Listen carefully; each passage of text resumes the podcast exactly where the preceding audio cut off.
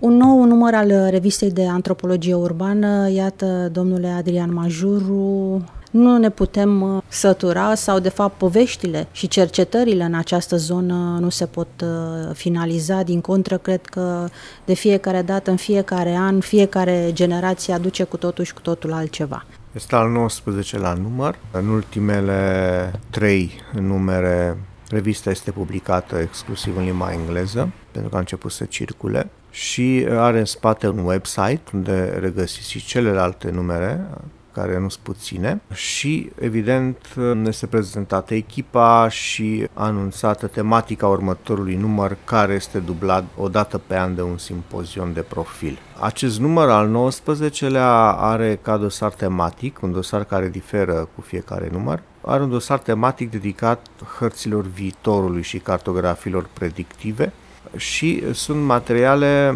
uh, care vin din zona proiecțiilor privind arhitectura, societatea sau digitalul, inteligența artificială. Și este urmat acest dosar de reperele care sunt constante în revistă, antropologia socială, urbană și a sănătății, astfel încât uh, putem uh, în continuare oferi, ca și precedentele numere, opțiuni de publicare pentru tineri masteranți, doctoranți sau specialiști aflați la început de drum, revista fiind indexată Genesis B și așteptând o indexare externă mai uh, bine conturată și cu mai multă greutate în următoarea perioadă de timp. Chiar dacă este o revistă de specialitate, chiar dacă articolele, materialele publicate vin după o cercetare, cred că poate fi studiată și de cei care nu sunt neapărat în domeniu, dar care ar putea, printr-o mică curiozitate, să descopere ceea ce este în jurul lor și, de fapt, cum evoluăm urban. Sigur că da, antropologia